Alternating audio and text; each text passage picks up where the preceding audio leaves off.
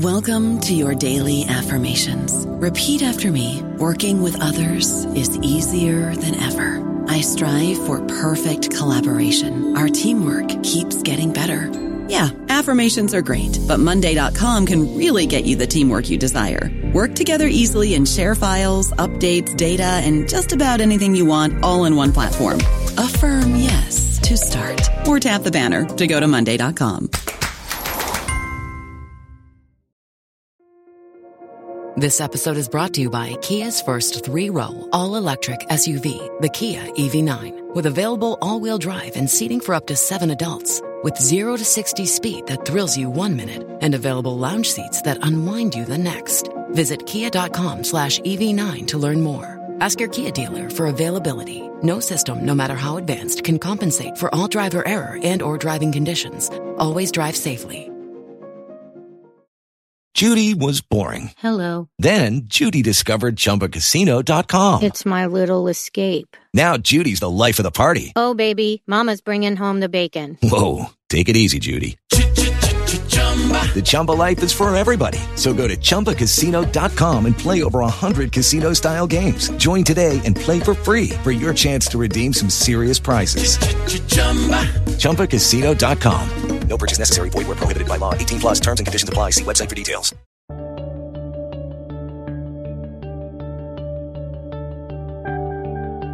Hi, I'm James Esposito, and this is New Books in History. Welcome, and thanks for joining us. I just finished speaking to Caroline Ford about her new book, Natural Interests The Contest Over the Environment in Modern France. This book was released by Harvard University Press in 2016. Ford's book shows how French environmental consciousness did not be- begin in the post war period, but stretches back into the 18th and 19th centuries. Ford explores the actors and popularizers of environmental thinking, the crisis of resource depletion, and French romanticism for the natural world. War, environmental disaster, and revolution exposed the fragility of the nation and its dependence on a habitable and sanitary space for French society. Deforestation, urban life, and industrial capitalism required a critical reassessment of the human capacity to cause rapid environmental damage. Empire, art, politics, and national identity hinges on the preservation of forests and public green space, well before the contemporary discourses of the environmental movement in the 1960s and 1970s. It was a pleasure to talk to Caroline, and I hope you enjoy the show. Today we'll be speaking with Caroline Ford about her new book, Natural Interests Contests Over the Environment in Modern France. Caroline is a professor of history at UCLA. Caroline, welcome to the show. Thank you. Before we get into the book, I'd like to ask you a few questions. First, what made you decide to become a historian? Well, uh, actually, my undergraduate degrees um, are in French and English literature. Okay. And as I took history courses um, at the same time, and um, during my junior year, I went to France and spent a year there, and increasingly um, became disenchanted with um, the way in which the study of literature was being done, and became more interested in actually the context in which the literature was produced. And it's really from that starting point that I got into history. And so um, when I got my BA, which was not in history, um, I applied to graduate school in history um, and went to the University of Chicago. I guess that, that sort of explains uh, environmental history to a certain extent. Uh, why uh, your other books were sort of interested in uh, religion and some other topics. What what got you into environmental history in particular? Well, there is a link in a way. I mean, I'm a historian who there are historians who sort of plow the same kind of ground uh, throughout their entire career. They work on the French mm-hmm. Revolution, and they publish five books on different aspects of the French Revolution. Um, I'm a historian who has a lot of different kinds of interests, and perhaps mm-hmm. because of my uh, background in another field, Um, I I consider myself really a social political historian and more recently an environmental historian. However, uh, my first book was on um, was called "Creating the Nation in, in Provincial France: Religion and Political Identity in Brittany," and it's on a rural region of France. In fact, one of the most rural regions of France. Okay. And the, the, the subject was really how this region became integrated into the nation state. And in the context of that, um, I did a lot of work in rural history, peasant societies, uh, how they were organized, and this is part of um, um, really a study that's very well established in France, comes out of the Annales School. And so, you know, environmental history itself in France, it's, it's, as I mentioned in my introduction, it's come to France in that packaged form, environmental history, relatively late. But you could mm-hmm. say that the French have been doing a form of environmental history really since the 20s and 30s, and it is associated with the Annales School. So there is an element um, in my very first book, my doctoral dissertation, that links the book that has just come out and uh, how I began. I don't know if that answers that exactly. Yeah, no, no, it's interesting. I, I, uh, I was like uh, reading maybe the first fifty pages, and you did not, you did not explicitly talk so much about Annales, but I was like, oh, this sounds like uh, Ferdinand Braudel, like uh, mm. uh, the Mediterranean in well, uh, the age of Philip II. When you think about um, somebody like Braudel and his work on the Mediterranean, or other Annales historians, they were Roy Ladurie, who at the end of his career was interested in climate history. Really, the the impact um, of the environment over the long durée, um, which they thought had a you know very important role that historians had neglected in focusing on politics um, or social organization. Yeah, no, that that that's interesting, especially um, when you think about climate. This book so much is about um, uh, you know sort of uh, destruction of lands and and uh, deforestation and, and how these things change climate and how even in the 18th um, century there were sort of inklings that this this was going to be a serious problem and that France's uh, climate was being changed by human interaction, mm-hmm. which is really interesting uh, because even even in our own day, there are people that will sort of, you know, say, oh well, you know, humans can't have any real tangible effect on you know long term weather patterns and these sorts of things. So it's an interesting um, interesting uh, subject matter for sure.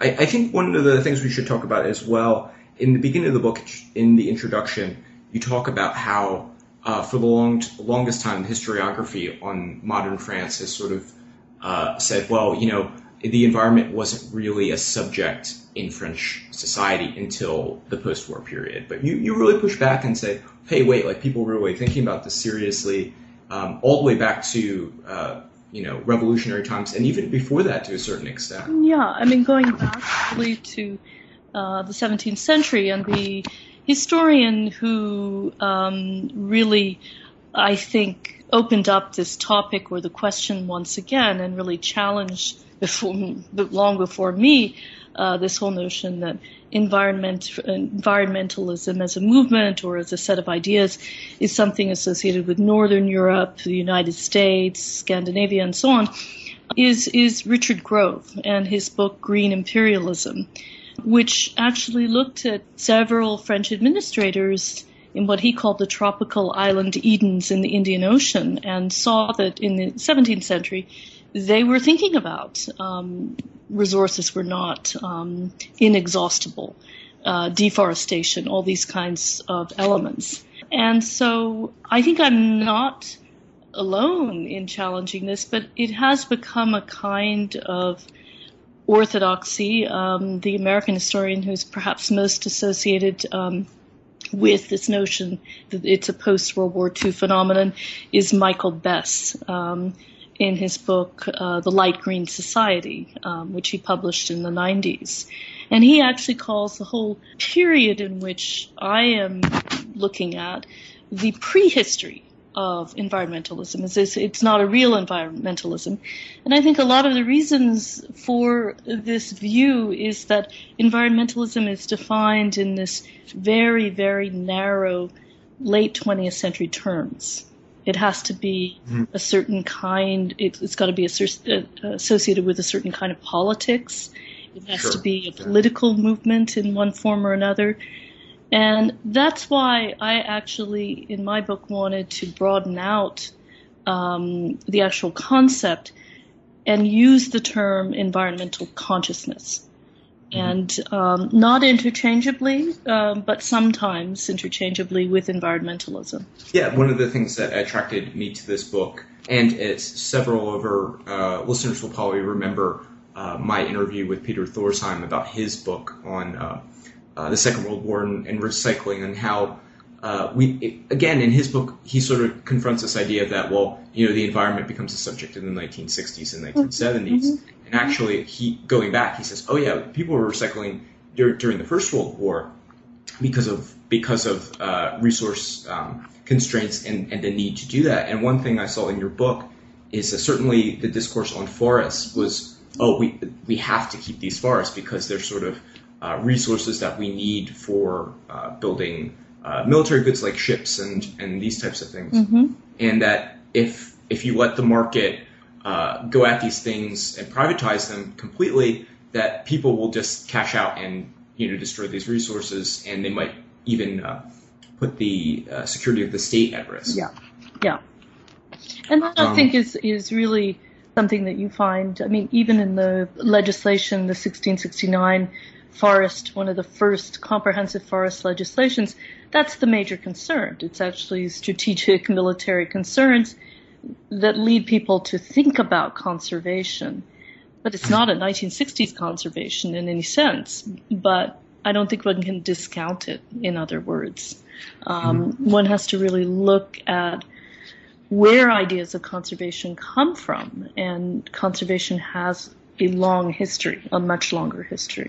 Sure. I mean, I, th- I think this might be a good uh, point to get into the book and talk about chapter one, mm-hmm. uh, where uh, where you discuss uh, uh, Francois Rauch's New Harmony of Nature mm-hmm. and nature as a monument to be protected. Mm-hmm. Can you talk a little bit about what you're trying to achieve in this chapter, and, and maybe just talk about Rauch? Because it's a really interesting 18th, early 19th century figure who you know sort of courts the French Revolution, but also courts Napoleon and has a sort of post Napoleonic career as well. Yeah. In some ways, uh, Rauch, I mean, he's considered, people refer to him as the father of French ecology. And you can see why. But what's interesting is nobody's really written about him in any systematic way, in part because he was a bit of a nut. Yeah. look at this whole and I, I think, was the first person who really dug into his the archives, the administrative file, this voluminous correspondence. He he was, you know, had this grandiosity, and he was very full of himself as a figure. But what I found very interesting about him is that he's not, you know, some great thinker. He's not Buffon, the Comte de Buffon, mm. or some of the 18th century naturalists that um, the sort of the highbrow that pe- that the history of science people uh, pe- will study. He was a popularizer, and he basically picked up ideas of physiocracy, um, agronomy, all kinds of different ideas, and put them together in a very interesting way, and did actually come up with this whole idea of um, a harmony of nature. And um, was one of the first to actually talk about nature as a monument.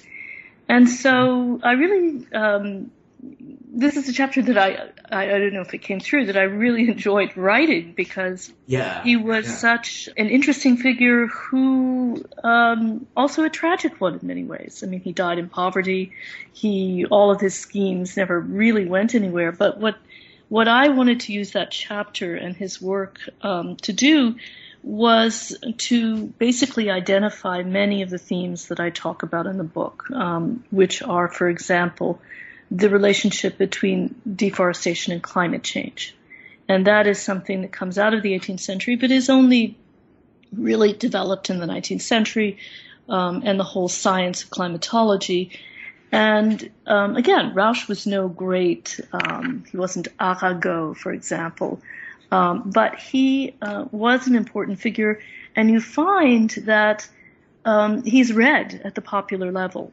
And one of the things that I was very interested in in this book, and it's something which I think in particular um, historians of science and technology and dealing with similar kinds of issues don't do enough of, um, is reception and diffusion of ideas. You know, how they trickle down, how, how do people understand them at the popular level, not just the great thinkers themselves.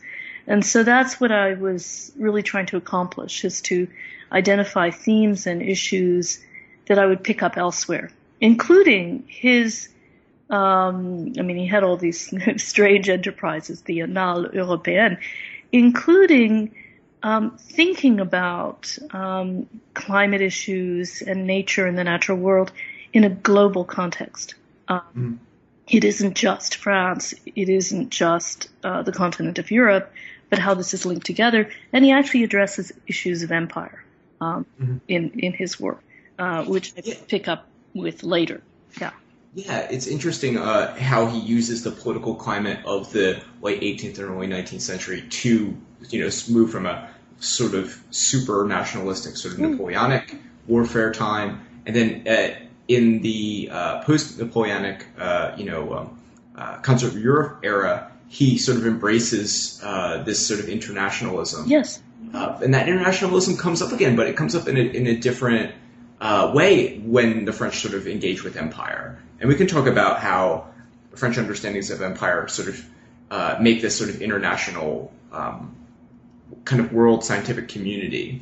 Yeah, and, uh, and what what's also what, one of the things that was very surprising to me. Um, I mean, when I started this book, I was not expecting to work on the French Empire, and then mm-hmm. it became very very clear that I could not write this book without bringing the empire in to it um, and conceptions of nature and way people thought about things were different in metropolitan France and the Empire.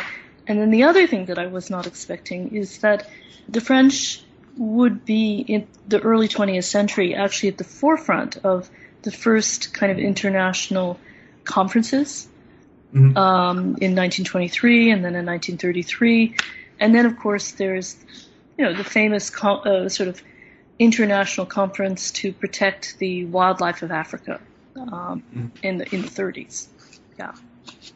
Yeah, I mean, interestingly, sort of jumping ahead a little bit, is that also it is sort of, you know, sort of like um, archaeology of knowledge as well. You know, so the Europeans, the, the French in this case, understand the value of the climate and flora and fauna and preserving them. And uh, it, it's towards the end of the book, you talk about how uh, this is used in Algeria as as a, a means to uh, you sort of push Arabs out of governance mm. of their environment, not even just you know mm. Like political voice, but actually sort of out out of the the managing of their environment entirely mm-hmm. and degrading them for being you know having you know so-called backward ideas on how to manage the land well, and that they are they don't know how to be the stewards of the land. That it's it's only really the French that know how to do this, and and the French are not alone in this. I mean, um, that chapter was very much influenced by Guha in his book *The Unquiet Woods*, where he talks about very similar kinds of of uh, phenomena that went on in in India with respect to mm-hmm. forests and the management of land and you find it um, in southern Africa as well. Um, but uh, the French were a bit different in that they thought that they were the inheritors of Rome, the Roman Empire. Sure. Yeah. yeah. No, it's interesting that that that sort of uh, uh, notion of, of decay in the 1930s is it manifests itself uh, acutely in their discourse of, on the environment. Mm-hmm. Mm-hmm. But yeah, let's let's let's pull back and just sort of talk a little bit about Chapter Two and and uh, the French Forest Ordinance. We mentioned it at the beginning, talking about how uh, the forests were sort of seen as this uh, valuable uh, store of military goods in a certain sense. That you know, if you cut down all the trees and and let um, the market sort of decide mm-hmm. their value, they would be cut down for fuel, mm-hmm. and that the royal decree actually protected them. But when the the French uh, monarchy was taken down, there was this this period of chaos where you know uh, the, the French revolutionaries understand the value of the environment, but they don't really know how to have a, um, cogent policy on how to protect it. No, because it's all associated with um, royal protectionism. And mm-hmm. one of the big impulses of the French Revolution was to liberalize, liberalize everything. And mm-hmm. they liberalized professions so that nobody, everybody had a right to, to, to, to pursue any profession that they wanted to, which was not allowed in the old regime. Um, so it was part of the whole liberalizing campaign.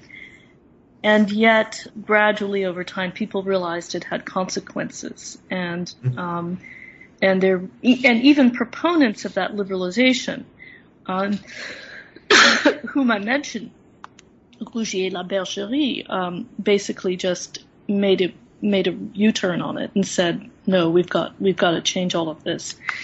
So it was a particular moment. Probably the sort of so-called devastations of the French Revolution have been exaggerated. Many um, historians of the 18th century uh, think that that is so, but it definitely led to the 1827 Forest Code, where you know at least some kind of um, state provisions were put in place to regulate uh, forests. Yeah, I mean it, it's interesting. Uh, it seems almost kind of familiar. It seems like perhaps something that would happen you know, uh, even in like uh, the, the 20th century in, in post-Soviet time, where you know the, there's this sort of monopoly on resources, and then there's this period in the 90s where there's this chaos mm-hmm. at, during liberalization, and then then they have to have a whole new uh, a whole new um, you know uh, regulation regime put in place that that might not necessarily be initially adequate. Mm-hmm. Um, but it, it's it's interesting though that throughout chapter two these uh, all the characters, and, and, one of the great things about this book is that you do people the the environmental history. Mm-hmm. You know, so often we sort of read uh, environmental history that are all sort of organizations that are faceless, yeah. and it's one of the great things that you you accomplished in this is that giving you gave these these um, uh, actors sort of voice and, and, face and sort of made them part of their time. Mm-hmm. Mm-hmm. Um, like just as a writer, did you did you uh, shape that deliberately, or was that that you know just something that kind of came along when you were writing uh, your book? Uh, I think I did it um, deliberately for the very reason that that that uh, you you uh, or the for, for, the reason that you suggest, which is that I find a lot of um, you know discussions of some some of these issues to be very disembodied. You know, you kind of where did the where does it come from? What sort of individual is espousing this? What um, where are they located politically, where are they located socially, um, and I think that um, it gives the story a texture which is important. And and so so I, I, I did deliberately do that. I mean I, I really went out. I mean I certainly did that in the first chapter and did serious research on each of these people. I really wanted to find um, find out all I could to understand how they arrived at the ideas that they arrived at. Um, mm-hmm. And so, yes, I mean that. I'm I'm glad that you see this as, as, as something that I that's in there, and because it's certainly what I've tried to do. Yeah, and also sort of as like a a, I guess it, it kind of an intellectual history. You t- you talk about how so many of these these uh, actors uh, Bergerie uh, in particular have come out of the physiocratic tradition. Mm-hmm. So they do have this sort of idea that, okay, well, this is about uh, land and it's about water and it's about agriculture. Mm-hmm. Mm-hmm. But there's a certain point where, you know, these things are, are affected negatively by deforestation. Mm-hmm. Uh, can you just talk a little bit about, maybe we can go back and talk about sort of the role of forests and, and the discourses on their value and, and how people sort of thought that there might be um, responsible for droughts and floods. It's a huge part of your book. You're talking about water management and how deforestation sort of exacerbates uh, sort of uh, flooding in France across well, the 19th century. I mean, the other thing which I was not expecting to find when I started the book and doing the research on the book is this obsession with floods. And the fact that there were so many really major floods in the 19th century, in particular the 1856 flood, and of course the 1910 flood, which in which Paris was almost completely underwater, and it was quite ironical that the book came out um, the end of March, early April, depending on I don't know exactly know when it went to the bookstores, but uh, I then I was in France from March to July this year. And I don't know whether you followed the news, but there was a huge flood in Paris. Yeah. And I went down to the, you know, I mentioned in the book the Zouave statue, which is mm-hmm. the popular marker for how high the uh, water levels are and so on. And so I always saw this sort of, you know, right before my eyes, this kind of recreation of what I had been studying and what I'd been reading. And I found it, you know, very interesting that just the connections that are made between forests, uh, water management, water purity um, in, in, in some in some cases, and what also I think I, I, I wanted to I mean this is a study of, of France France and France's empire um, is that the story I mean you you um, have studied uh, Britain the story is very different in Britain I mean the British are not obsessed with forests forests isn't very a big part of of British environmentalism it's mm-hmm. really, I mean, you've spoken, uh, Thorsheim also wrote it, I think it was his first book. British environment, other, other sort of countries' environmentalisms are shaped by different conditions. And in Britain, mm-hmm. it was really because, you know, this was an industrial country. France is not an industrial country. It wasn't until after the First World War. Sure. It means, you know, I mean, it, it industrialized, but it never really had an, you know, industrial revolution and it was very it was it was a predominantly rural country um, until 19 really the 1920s. Mm-hmm. So the story of you know how people think about the environment, protect the environment, are very much determined by economies, and I think that's why forests were are so central to this subject in a way that they wouldn't necessarily be in Britain.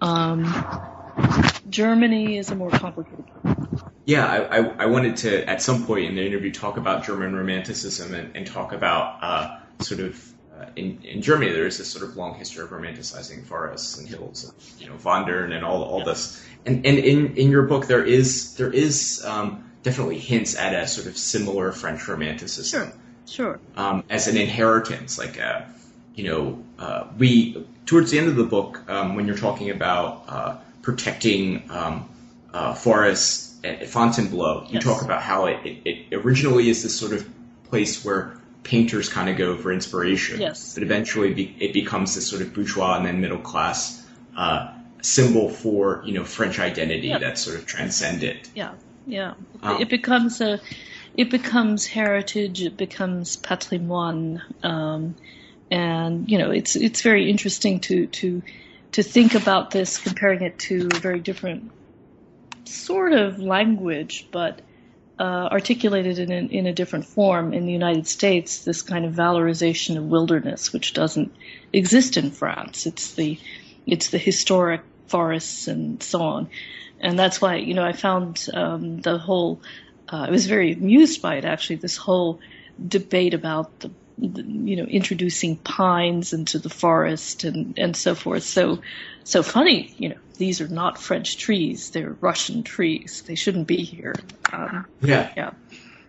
Well, there, there's this interesting tension as well on this sort of idea that that France wants to take in all these sort of foreign botanical species and try to try to, especially in the 18th century, but even in the 19th century, they're trying to experiment with what's going to grow best in France and stuff. Mm-hmm. Uh, but uh, but again, like they're they're they're you know Russian trees. You know, like they're they're um, I believe there's a scheme to have breadfruit yes. or something in Paris that you talk about, and and these things are so kind of alien in some sense, but also the, the sort of ex, uh, spirit of experimentation and discovery is is very com- like yes, um, and and, I, and I think um, the other the other aspect of the book that um, I I you know wanted to to show as well is the is really the importance of what was in the old regime the Jardin du Roi, or the Museum of Natural History. I mean, you see it's important in the revolution and um, also very important in those international conferences. Um, many people associated,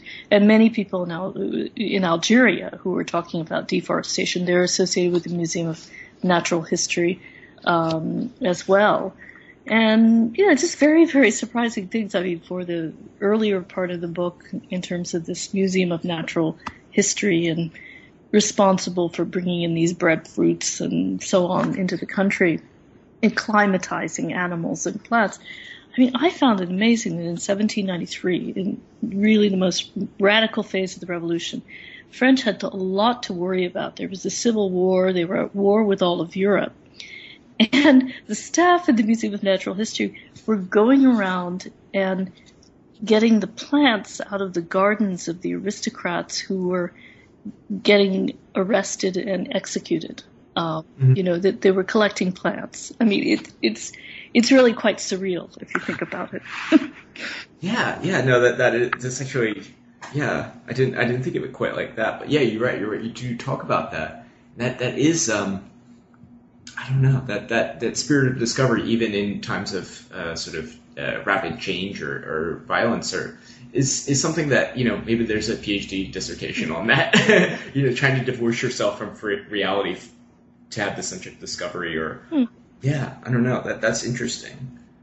One of the things that that I also wanted to talk to talk to you about is you talk about not only sort of maintaining the environment as this sort of monument and this sort of heritage, but you also talk a, a lot, quite often actually, um, about um, its relationship to health, mm-hmm. especially in um, uh, era of Louis Napoleon and, and trying to remake um, remake Paris, but also try to make um, this sort of um, rationalized, clean environment originally for the sort of uh, upper middle class bourgeoisie, and then it kind of goes down to the working class by the 1930s. Mm-hmm, mm-hmm, mm-hmm.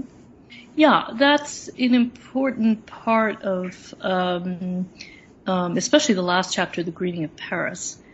Mm-hmm. Um, and it's really what frequently is called in France the the hygiene revolution. Um, I mean, the whole notion of of hygiene um, emerges in thinking about pollution in cities um, of, mm-hmm. of, various kinds. And um, you only have the first sort of chair of hygiene um, in the university system in the late 18th century. And this is also something that feeds very, very directly into um, concerns about the environment. Simply, you know, you're killing people with the environment. Therefore, you've got to have some kind of regulation in terms of where you put manufacturing concerns. And actually, one of the most um, uh, far, you know, kind of progressive and far-reaching was put in place in the Napoleonic period, um, which was surprising to me, in part because, as I've said, you know, France was really not like Britain, um, industrializing at a great, very great pace. But this is a constant concern primarily in urban areas from the 1830s, 1840s, um, right up to the, the First World War. Yes.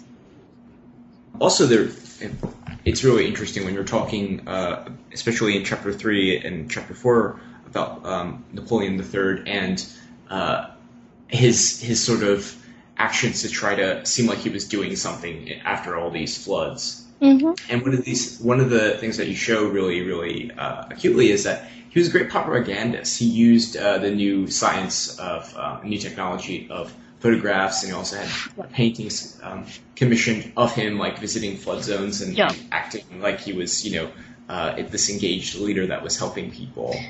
Right, um, and and I think that that is actually very interesting because that is also um, something that it be- becomes part of the modern world.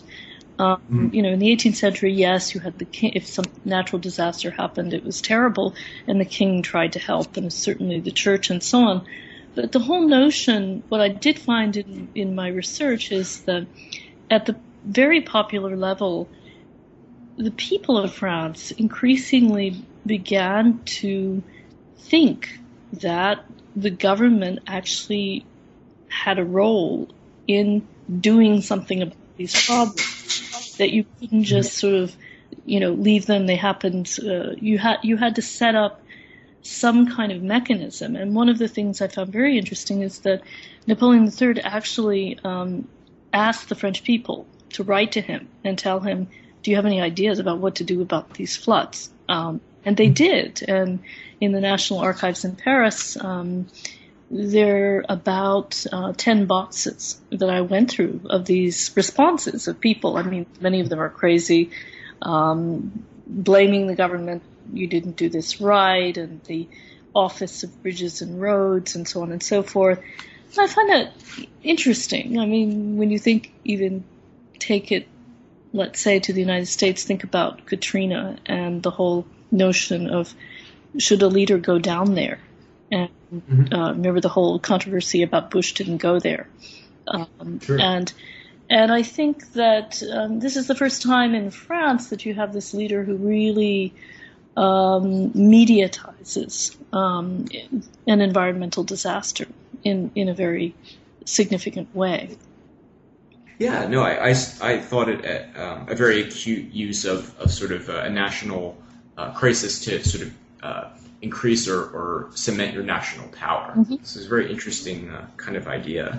The other thing I um, wanted to just um, mention about this is that, um, you know, as I said at the beginning, I mean, I really wanted to look at this question from all angles economic, social.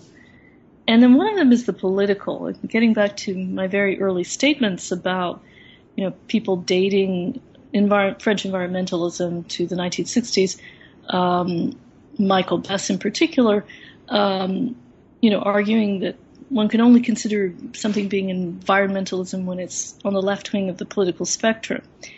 But as you see in my book, it isn't located really, it's located in a lot of different places.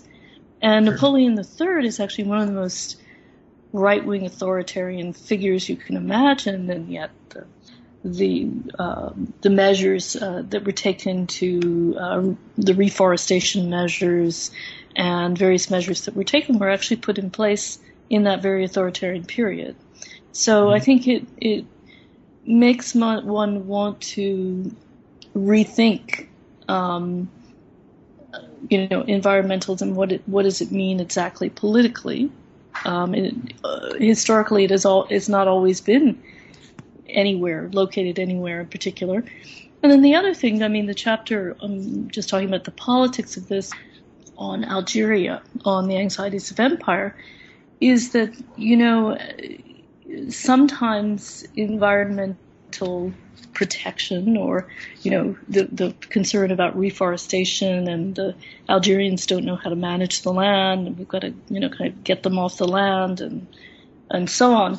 Um, there's a dark there can be a darker side to environmentalism in terms of the human cost, let's say, to pastoral populations, um, you know, grazing sheep in the mountains or something.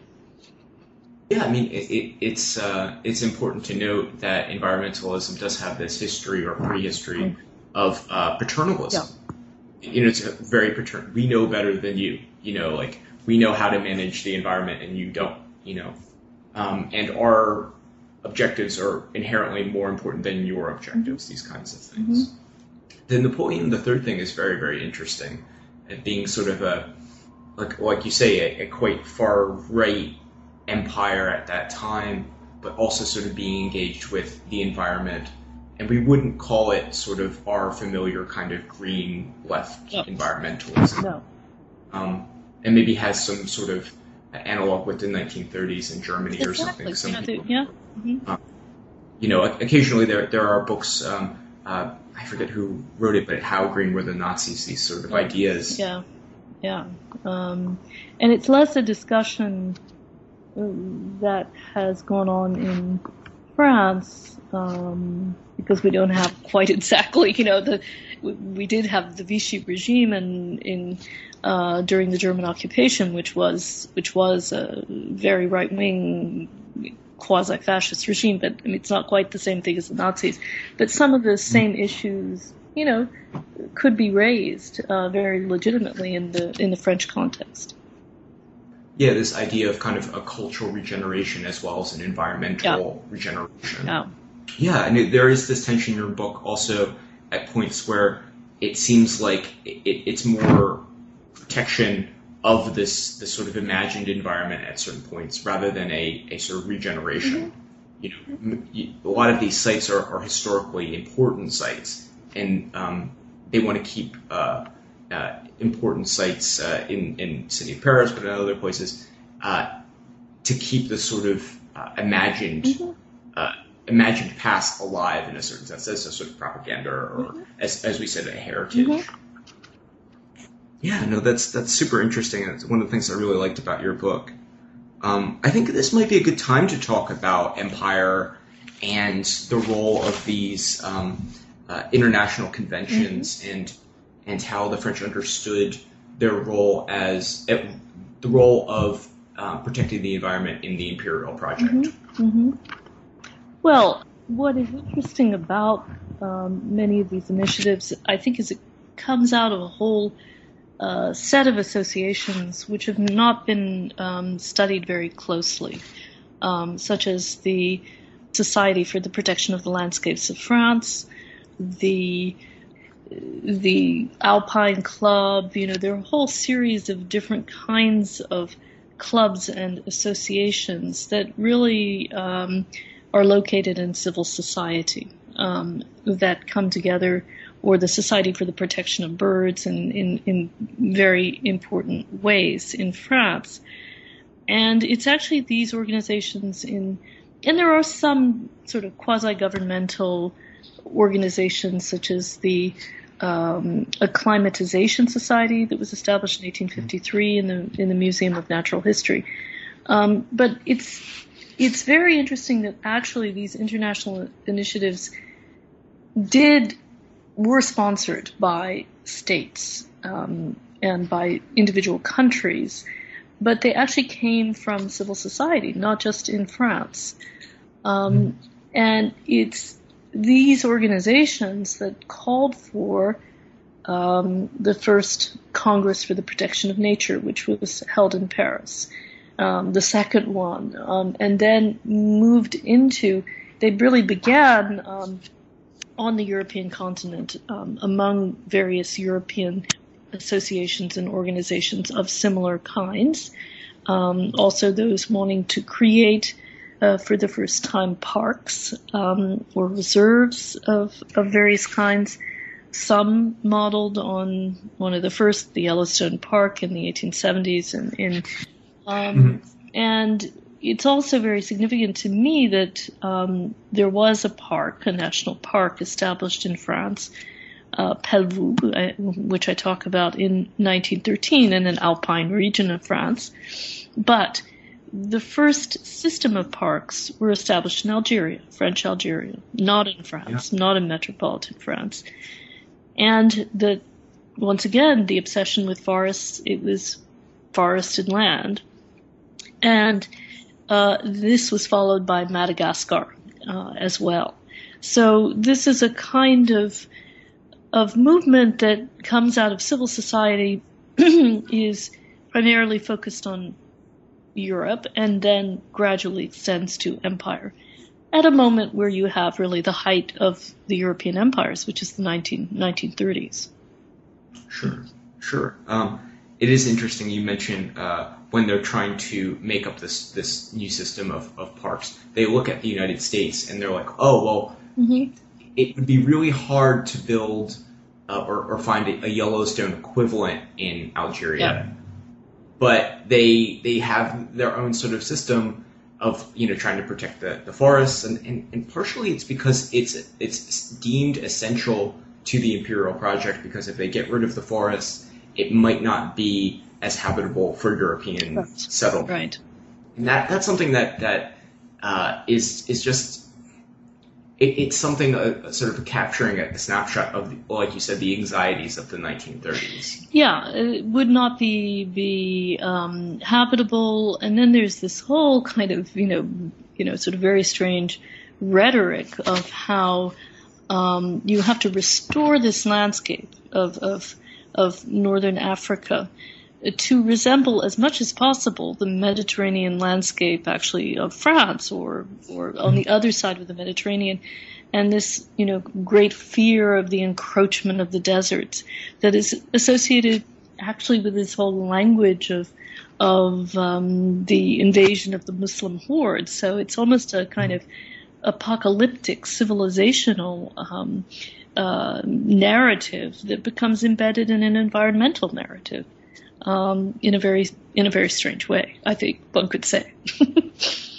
yeah, no, no, it, it, it is really interesting on how the sort of the the encroachment of the desert on uh, Algeria is just is just sort of byword or, or, metaphor for this sort of idea that that maybe uh, the Arabs will take control of Algeria and the French will sort of lose their sort of crown jewel of their mm-hmm. empire. Mm-hmm. Mm-hmm.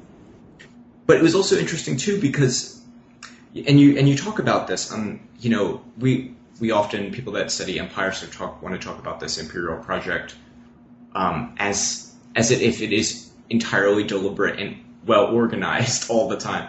And you talk about how it was incredibly difficult to get the disparate uh, interests to pick where these reserves would be and how uh, these this land should be managed, and you know mm-hmm. if all of the forest should be saved or some of it, and you know you have the state and the Pintar um, settlers, and then you also have you know sort of native Algerians trying to trying to you know uh, they have different stakes in this environmental yeah. uh, discourse. Yeah, yeah, no, and and that's actually something throughout the whole book that I wanted to emphasize, not just there, uh, but the kind of cacophony of, in terms of the voices, um, you know, calling for protection and the reasons for it. There's no unif- There's really no unified project, in fact, and there are a lot of of competing interests, and you can certainly see it in in the in uh, the context of French colonial Algeria, but you can also see it in France. Um, I mean, the other example of this would be in the Forest of Fontainebleau. The painters mm. thought, you know, they had a very clear idea of you should have these artistic reserves where nobody should go in it except for the painters or the people who enjoyed it. Um, and the foresters also thought that they were protecting the environment, but they had a very different idea. You manage it. You don't just let it go wild, which is what the painters thought. And so they both thought that, you know, they were in, in essence protecting the environment, but for in different ways and for different reasons and with different strategies. And so it shows you actually how difficult it was, um, whether you're talking about the empire or metropolitan France, to bring groups together. For sure. Yeah, I mean, one of the great things about your book is is that that's so familiar in our yeah. age. You know, we have serious environmental challenges, and you know, there there are we, we sort of understand that we have these problems, but not everyone has sort of invested in resolving them. and and we have this sort of um, interesting again cacophony of voices, and oftentimes it's the loudest people that get the most airtime, and you know that's not always you know conducive to actually having a, a policy that works. Yeah. For for the most, you know. Yeah. But, but, but I do think that I mean this whole question of you know making certain kinds of environments habitable for Europeans was an obsession among Europeans in all empires. I mean, mm-hmm. um, and I'm thinking, let's say, um, you know, the work of Mark Harrison, Climates and Constitutions, you know, in India, you know, the whole debate about you know, whether the British could actually acclimatize, and whether men sure. could acclimatize and women. And I found the whole gender dimension very interesting too in that uh, discussion of acclimatization. Um, and so there, you know, the stakes are, are very high um, in all of these imperial colonial contexts. Yeah, exactly. I mean, it, it, this is a time where the, there, you know, there is still rather high uh, mortality rates, mm-hmm. and you're investing a whole bunch of money in these mm-hmm. these sort of far, far off lands, and you know, if, if, you know the settlers die when they get there. Mm-hmm uh, in droves, it's it's not going to work. You know, mm-hmm. it, it, no one's going to be able to agree that this is a this is a policy that they can follow.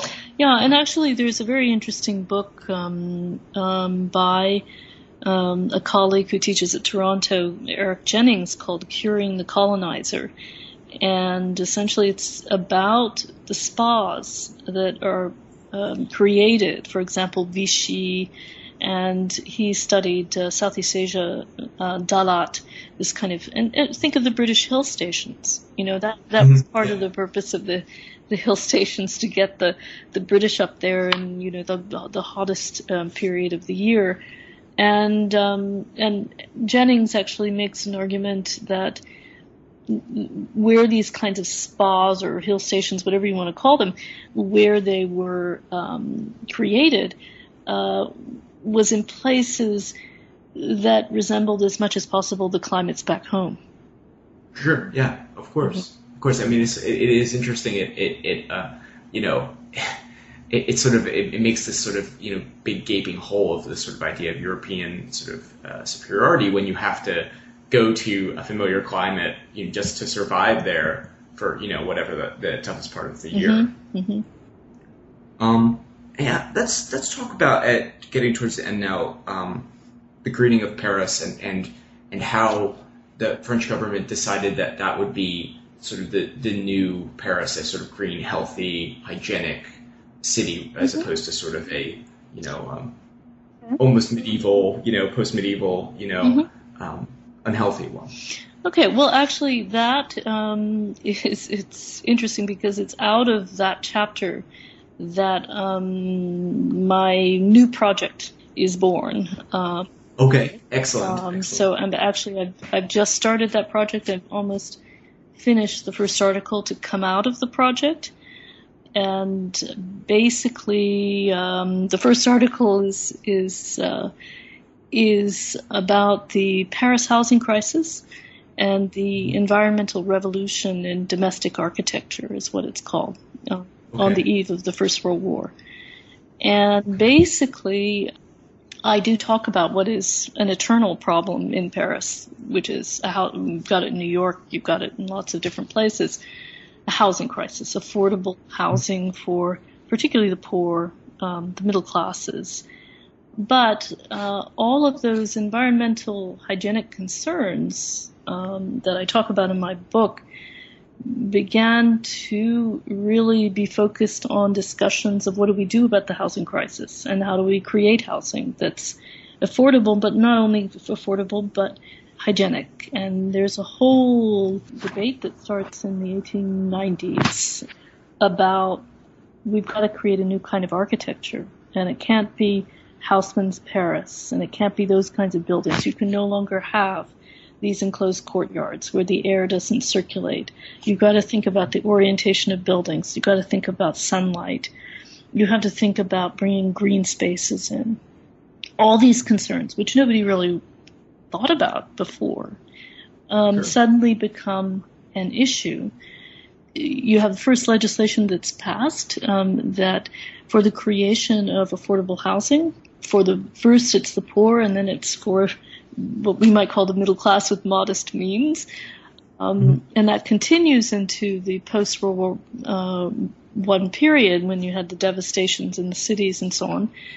And what's very interesting is it it leads to what I would argue is the transformation in architecture and in the built environment, um, which incorporates this these kinds of concerns and it's a new hygienic environmental architecture. So um, that's when you know you're really kind of moving into the cities in a way most of my book does not, the natural interests, and looking at the relationship between all of the sort of ideas that I discuss in the book, and then how this feeds into um, a built environment. What is the relationship between a built environment and a natural environment. And of course, this is a, a period in which, um, you know, the concept of urbanism and the urbanist also is born. And so that's what I'm working on um, now. And I'm making a kind of argument that actually this environmental revolution in architecture is what leads to um, what one might call architectural modernism in in the 1920s and 30s. Thinking about Art Deco and some of the, um, I'm not talking about Le Corbusier, whom uh, is my name I was just gonna say Corbusier because I was like, oh yeah, because that, that he, he is not. He, tip of your he's not yeah. what I'm talking about. And and the thing is, Le Corbusier, I think, has sort of appropriated I'm modernism, and he isn't. And there's a whole other slew of architects I'm working on, young architects in particular, coming out of the Beaux Arts, who, which is you know elite architectural school in the world in this in this period, uh, School of Fine Arts, who actually reject all the precepts and begin to think in these hygienic environmental ways.